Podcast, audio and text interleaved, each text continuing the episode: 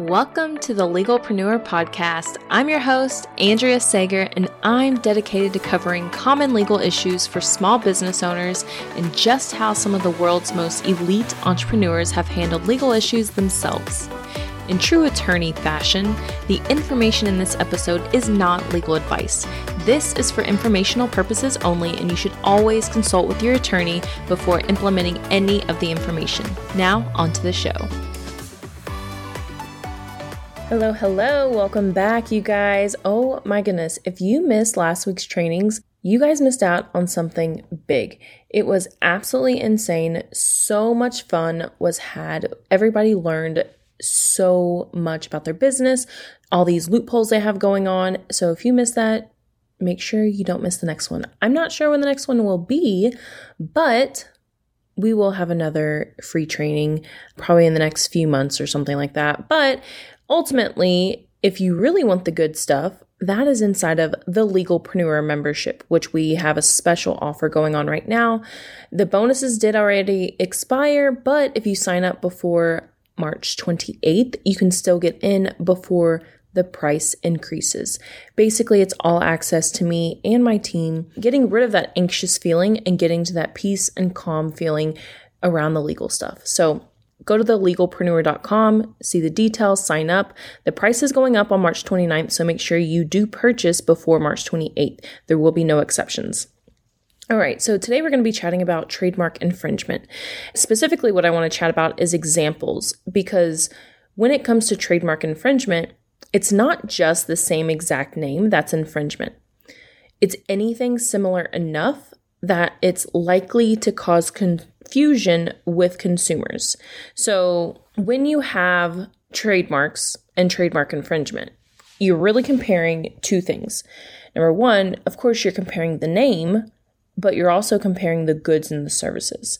And it's not just comparing the name, because if that was the case, then Delta Airline and Delta, the kitchen sink faucet company, they would not both have the same exact name with a registered trademark. So you have to compare the goods and services because obviously an airline and a kitchen sink faucet company are completely different businesses in completely different industries. So, if you see somebody that has the same exact name as you, don't automatically think you cannot use the name because that may not be the case. Next, you have to look at the goods and the services. So, look at what you're offering and then look at what they are offering. If it's in completely different industries, you're selling handbags and the other person is an online business coach, completely different industries, not infringement. Now, there are some categories where it may be a little murky and you may want to bring in an attorney, but I'm giving you like some easy low hanging fruit that you can determine on your own. So, where it gets a little trickier is selling clothing versus selling jewelry. Now, jewelry and clothing, according to the trademark office, they are in two different classes.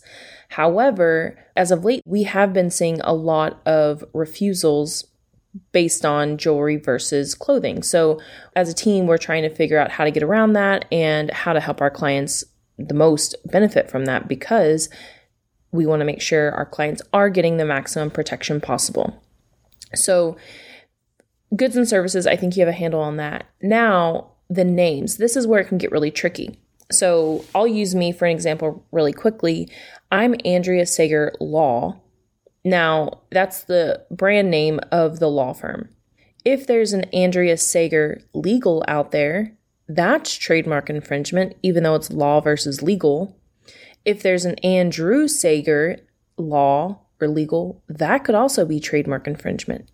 If there's the Andrea Sager law firm, that's trademark infringement. Hopefully, you'll, get my gist. When you're comparing two names, you want to figure out okay, what's the dominant portion of the name?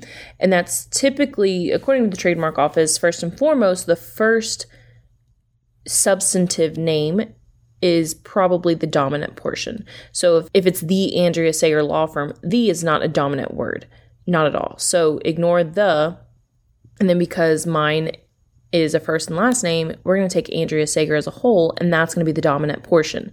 So it doesn't matter all the little words, the, law, legal, those don't matter.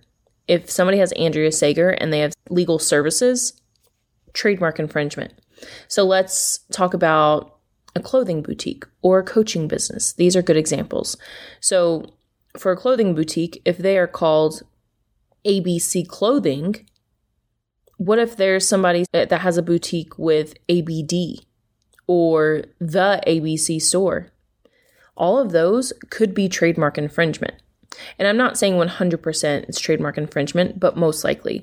Because let's say you have ABC Boutique is selling women's clothing, and then the ABC store is selling golf clubs for men. Probably not infringement, even though they're both stores.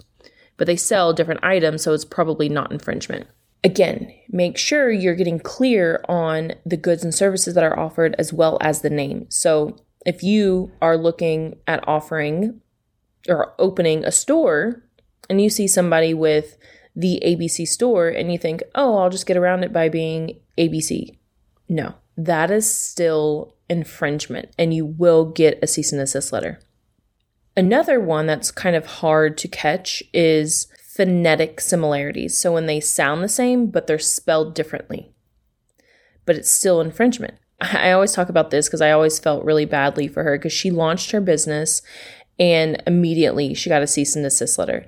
And when people come to me, like I'm not working with people that are trying to get in trouble. I've never worked with somebody that was trying to like pull one over on somebody. It's all innocent infringement. And she came to me and was like, Andrea, I'm freaking out. Like, I did the searching on my own.